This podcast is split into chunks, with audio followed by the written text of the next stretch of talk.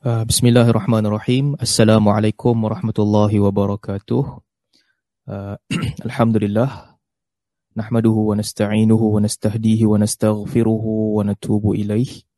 Uh, terima kasih kepada Tuan Pengerusi Al-Fadhil Ustaz Rizal, rakan-rakan panel, uh, sahabat saya Dr. Rozami Ramli dan juga Dr. Noor, uh, sahabat Ustaz Noor Darus Uh, ini kali pertama saya berprogram dengan Ustaz Noor. Jadi selamat datanglah kita ucapkan selamat selamat berkenalan kepada Ustaz Noor Darus. Uh, Betul Zami kenal lama dah dan juga sahabat saya uh, Al-Fadhil Ustaz Rizal. Terima kasih juga kepada pihak penganjur yang sudi menjemput saya sekali lagi untuk mengisi kekosongan ni untuk mengisi uh, ruang forum kita pada hari ini. Uh, uh, Al-Fadhil Ustaz Rizal bertanya satu soalan yang sangat penting yang uh, mesti diketahui. Pada saya jawapan untuk soalan ini sangat penting. Yang mesti diketahui oleh semua orang kerana dia berkaitan dengan urusan agama kita. Jawapan kepada soalan ini sebenarnya kalau kita lihat kepada konteks yang lebih luas, dia menentukan tentang uh, betapa Islam seseorang itu benar ataupun tidak, amalan seseorang itu diterima ataupun tidak. Jadi bergantung kepada soalan ini, dia soalan yang penting. Dan uh, dalam pada kita melihat di kalangan ulama Islam mereka ada perbezaan pandangan yang banyak dalam isu akidah, dalam isu fiqh, dalam isu fiqh dan sebagainya. Tetapi jawapan yang saya nak kemukakan ni adalah jawapan yang disepakati oleh semua ulama Islam. Kalau tanya kepada pakar dalam mana-mana bidang sekalipun, mereka akan menjawab dengan jawapan yang sama. Jadi, uh, berbalik kepada soalan Al-Fadhil Ustaz, uh, Ustaz Rizal. Kenapa kita perlukan hadis? sedangkan Al-Quran telah sempurna, Al-Quran telah lengkap, Al-Quran tidak ada pertikaian padanya. Kenapa kita perlukan hadis? Untuk menjawab soalan ini, saya suka ambil satu langkah ke belakang. Kita mulakan dahulu. Uh, boleh atau tidak seseorang bergantung dengan Al-Quran semata-mata dalam hidup dia untuk mendapat penjelasan yang tuntas dalam semua yang dia perlukan, boleh atau tidak bergantung kepada Al-Quran semata-mata jawapan bagi soalan ini adalah tak boleh. Tak boleh. Sesiapa sahaja yang membaca Al-Quran, sesiapa sahaja yang sama ada dia baca Al-Quran ataupun dia baca terjemahan Al-Quran dalam bahasa lain, akan bersepakat bahawa Al-Quran adalah petunjuk betul. Tetapi untuk memahami setiap mesej yang disampaikan oleh Al-Quran, ia memerlukan penjelasan.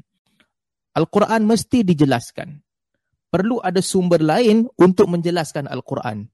Ini sebelum kita nak masuk kepada perbahasan apa yang perlu kita guna bagi mensyarahkan Al-Quran, kita kena bersepakat bahawa Al-Quran memerlukan penjelasan.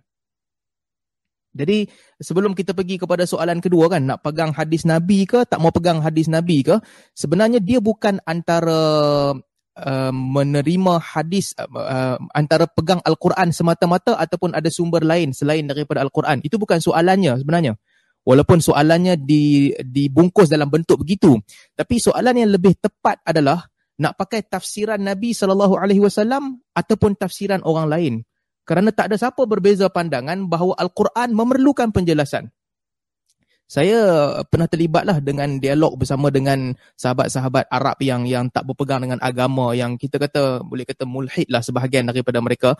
Uh, mereka kononnya bagi alasan yang uh, al-Quran ni uh, kita baca kita kena tafsir kita kena faham maksud al-Quran bukan sekadar melihat kepada hadis. Saya kata kepada mereka sebenarnya bila kita buat begitu itu bererti bahawa kita yang menjadi pentafsir bukan berpegang dengan al-Quran kalau kita tak pegang tafsiran Nabi, artinya kita pegang pada tafsiran sendiri. Kerana Al-Quran tetap memerlukan tafsiran. Tak boleh tanpa tafsiran. Hujah paling kuat mereka boleh kata sekalipun, kelompok yang anti hadis yang teruk lah, yang sangat teruk, yang jadi kita boleh kata mulhid. Mereka boleh kata paling kuat sekali, hujah mereka adalah yang Nabi tafsir itu satu contoh. Kalau kita tak nak, kita boleh tafsir cara lain lah.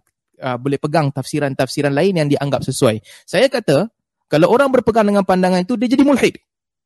Kalau dia anggap tafsiran sesiapa sahaja sama tinggi dengan tafsiran Nabi tentang Al-Quran, dia keluar daripada agama ni.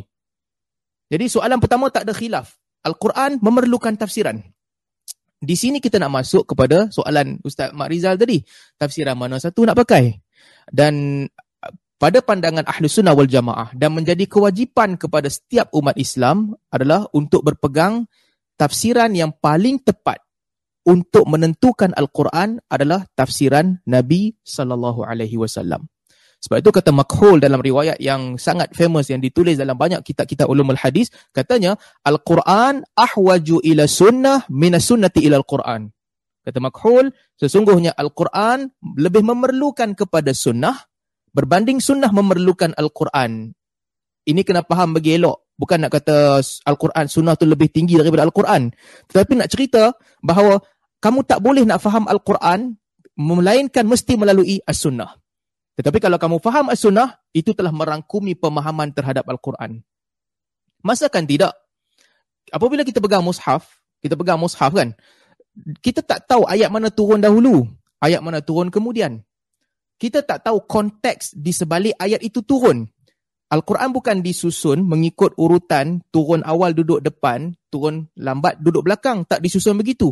Jadi nak tahu yang mana turun dulu, yang mana turun kemudian, yang mana telah dimansuhkan, yang mana membatalkan hukum seterusnya, mana contoh, mana ruang untuk kita buat tafsiran sendiri. Ini semua memerlukan kepada as-sunnah. Kalau tidak, agama ini akan jadi caca marba. Sebab itulah kalau kita lihat sendiri di dalam Al-Quran kan, salah satu contoh kan, kalau kita gagal nak faham yang mana dulu, yang mana kemudian, itu sahaja. Simple. Tak tahu ayat mana dulu, ayat mana turun kemudian, agama kita akan rosak. Orang akan berbeza pandangan. Dengan membaca Al-Quran sahaja, kita tak dapat jalan keluar. Dia memerlukan konteks yang disebut di dalam sunnah. Kalau kita boleh ambil satu contoh kan, ayat berkaitan dengan wasiat. Allah Ta'ala sebut dalam uh, surat Al-Baqarah, Allah sebut, Kutiba alaikum idha hadara ahadakumul mauta intaraka khairanil wasiyati lil walidaini wal akrabin. Telah diwajibkan ke atas kamu apabila tibanya detik kematian, dekat dengan detik kematian, maka hendaklah kamu tinggalkan wasiat kepada ibu bapa dan sahabat saudara terdekat. Nampak? Dalam Al-Baqarah, Allah Ta'ala sebut, tinggalkan wasiat kepada ibu bapa dan juga saudara terdekat. Jadi, Jelas. Ayat ni maksudnya apa? Bagi wasiat kat mak bapak, bagi wasiat kat saudara terdekat. Pergi pula kepada dalam surah An-Nisa, Allah Ta'ala sebut, wali abawaihi likulli wahidin minhum sudus. Kepada kedua ibu bapa, setiap seorang daripada mereka layak mendapat satu per enam daripada mimma taraka in kana lahu walad. Kalau ada anak, dia dapat satu, uh, satu per enam. Kalau tak ada anak, mak dapat satu per tiga, bapa dapat selebihnya perbahasan yang panjang. Dan di hujung ayat tu Allah Subhanahu Wa Taala sebut dalam dalam surah An-Nisa min ba'di wasiyatin yusi biha audain setelah selesai semua wasiat dan juga selesai membayar hutang. Ambil dua ayat ni contoh kan? Al-Baqarah kata nak mati tinggal wasiat kepada mak bapak. Dan juga saudara terdekat. An-Nisa pula disebutkan di situ bahawa apabila kamu dah mati kamu tinggalkan mak bapak tak ada anak depa dapat uh, mak satu per tiga bapak seterusnya kalau ada anak, dua-dua orang share satu per enam. Dapatlah di antara mereka, mereka ambil seorang satu per enam. Mana satu nak pegang? Tanpa sunnah, tanpa sunnah, kita nak pegang yang mana? Ada orang akan kata, oh ayat wasiat tu penting kot. Tinggalkan wasiat kepada mak bapak. Itu lebih penting. Ada orang akan kata pula, oh kita pegang ayat yang ni lah. Mak bapak ambil seorang satu per enam, wasiat tu tak pakai dah. Ada orang kata pakai dua-dua. Pakai dua-dua, satu per enam, compulsory pi kepada mak bapak. Kalau nak bagi wasiat lebih, boleh bagi lagi. Akhirnya, agama yang mana satu hukum hakam agama yang betul. Maka di sini tak ada jalan keluar dah. Nak tahu hukum hakam agama, mestilah kita membaca dan memahami sunnah Nabi SAW. Kita tahu bahawa wasiat kepada ibu bapa tu telah pun dibatalkan hukumnya. Digantikan dengan faraid kepada ibu dan bapa. Dan walaupun ayat faraid ditutup dengan mimba' di wasiyatin setelah ditunaikan wasiat, ada limit untuk wasiat. Hanya satu per tiga sahaja. Ini semua datang dari mana? Datang daripada sunnah Nabi SAW. Begitu juga kalau contoh ayat lain kan sebagai contoh. Saya nak tunjukkan bahawa Al-Quran sendiri menunjukkan yang hampa perlukan tafsiran. Dalam ayat potong tangan pencuri kan Allah Subhanahu Wa Taala sebut dalam Quran wasariqu wasariqatu faqta'u aydiyahuma. Pencuri lelaki dan pencuri perempuan potonglah tangan mereka. Soalan. Nak potong dekat mana? Kalau nak kias dengan Al-Quran, nak kias dengan ayat lain dalam Al-Quran, Allah sebut biwujuhikum wa aydikum ilal marafiq. Nak semayang, basuh muka dan juga basuh tangan sampai ke siku. Takkan nak potong nak, nak potong tangan sampai siku ke? Tak. As-sunnah menceritakan kepada kita. Ayat ni tak boleh pergi padan dengan ayat wuduk. Ayat potong tangan, ni, mifsal, ini sahaja.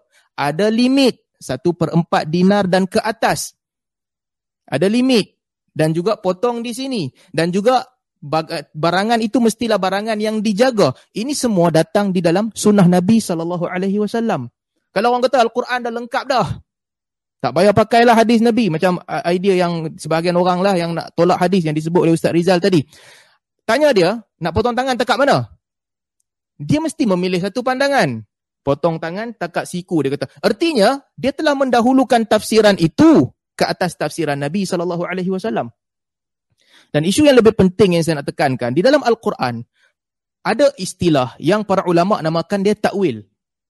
Takwil ni saya bukan nak cerita bab akidah. Eh, itu bukan eh, bukan saya nak cerita hari ni. Saya nak cerita takwil adalah satu keadaan di mana orang melarikan maksud perkataan daripada maksud yang dilala lughawiyah rajihah. Di sudut bahasa, konteks ayat ini maksudnya. Mereka larikan daripada maksud ini, pergi kepada maksud lain. Daripada maksud yang jelas, pergi kepada maksud lain. Dan takwil ni berlaku dalam banyak ayat. Dalam ayat sifat Allah Subhanahu Wa Taala dalam ayat mukjizat Nabi sallallahu Nabi sallallahu alaihi wasallam dalam ayat peristiwa akhir zaman dalam ayat qada dan qadar dalam ayat sejarah banyak berlaku takwil. Dan kalau dibuka lagi pintu takwil kan kalau dibuka pintu takwil tanpa ikatan sunnah maka al-Quran ini akan boleh dibawa oleh orang ke mana-mana depa nak bawa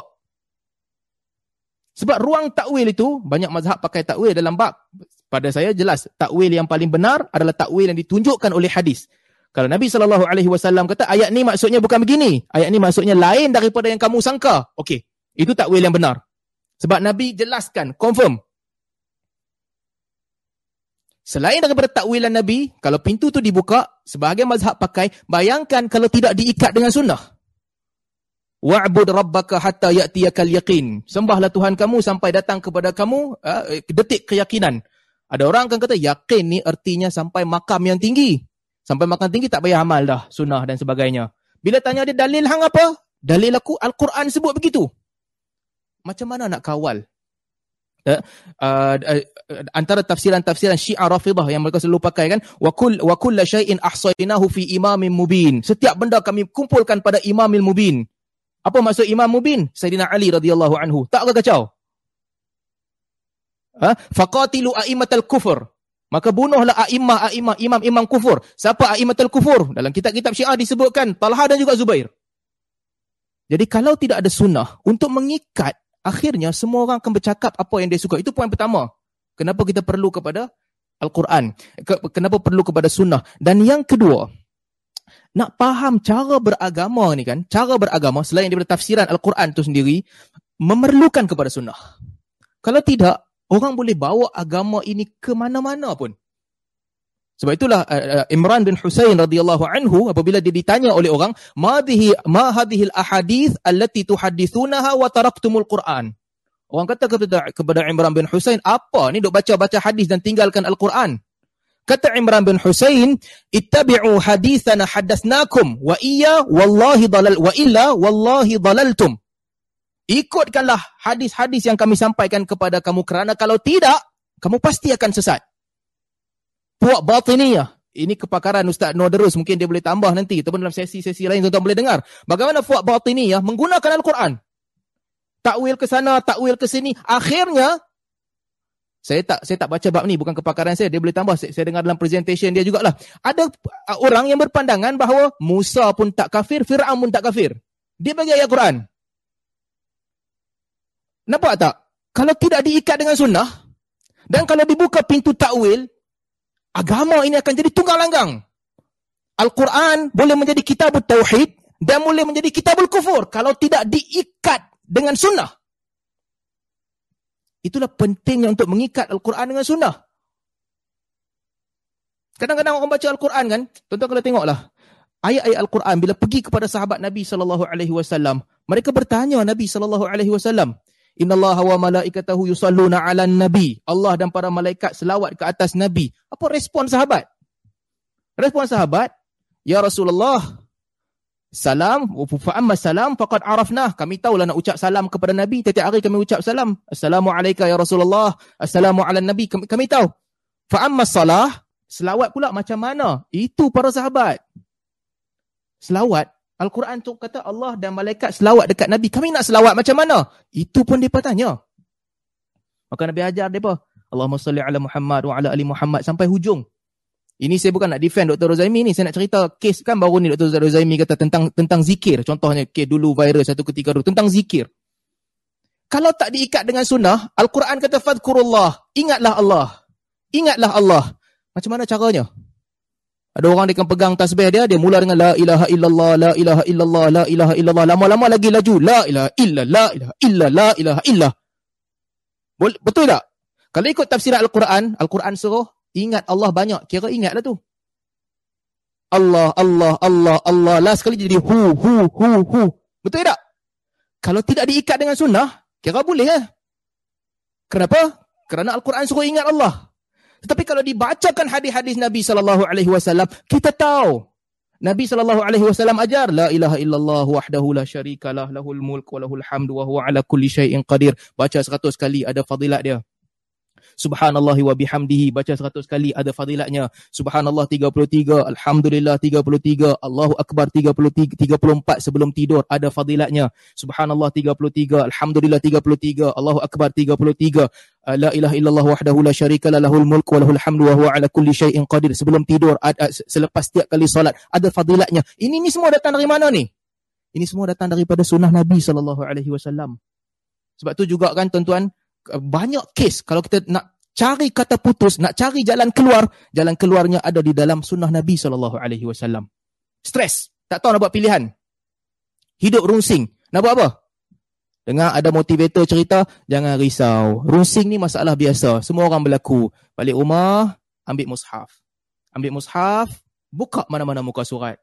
Buka mana-mana muka surat, nampak nombor. Kat situ ada jawapan. Contoh, apa ni? Boleh ke tak boleh pakai? Eh, kalau begitu dia kata kami ikut Quran apa? Bukan kami buka kitab Bible ke kitab Veda, kami buka Al-Quran cari nombor. Bukan cari nombor, nombor ekor lah. Cari-cari nombor, kat situ ada jawapan kepada hidup kami. Salah! Apabila hang tak boleh nak buat keputusan, hang berada dalam dilema, Nabi SAW ajar istikharah.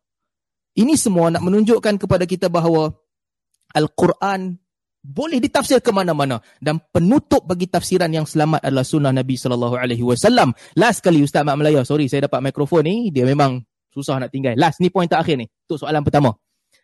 Kalau tidak mengikut sunnah, tuan-tuan, kalau tidak mengikut sunnah, masuk neraka. Siapa yang kata? Al-Quran kata. Saya nak cerita kenapa ni. Kalau tidak diikat dengan sunnah, orang berpotensi ke neraka. Ke Melaka. Melaka pula dah.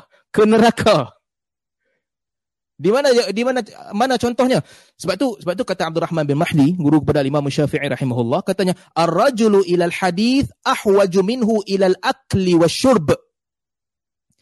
Manusia berhajatkan kepada hadis lebih daripada hajat kepada makanan dan minuman. Pasal apa? Hang tak makan, hang tak minum, hang mati. Hang tak ikut hadis, hang masuk neraka selama-lamanya. Mana lagi teruk? Ya, masuk neraka. Allah Ta'ala sebut dalam Al-Quran kan, Ma salakakum fi saqar, qalu lam naku minal musallin. Pasal apa hampa dilemparkan dalam neraka? Nanti akan ditanya kepada ahli neraka tau. Ma salakakum fi saqar. Pasal apa hampa kena lempak dalam neraka? Apa yang membawakan kamu ke dalam neraka? Mereka kata, lam naku minal musallin.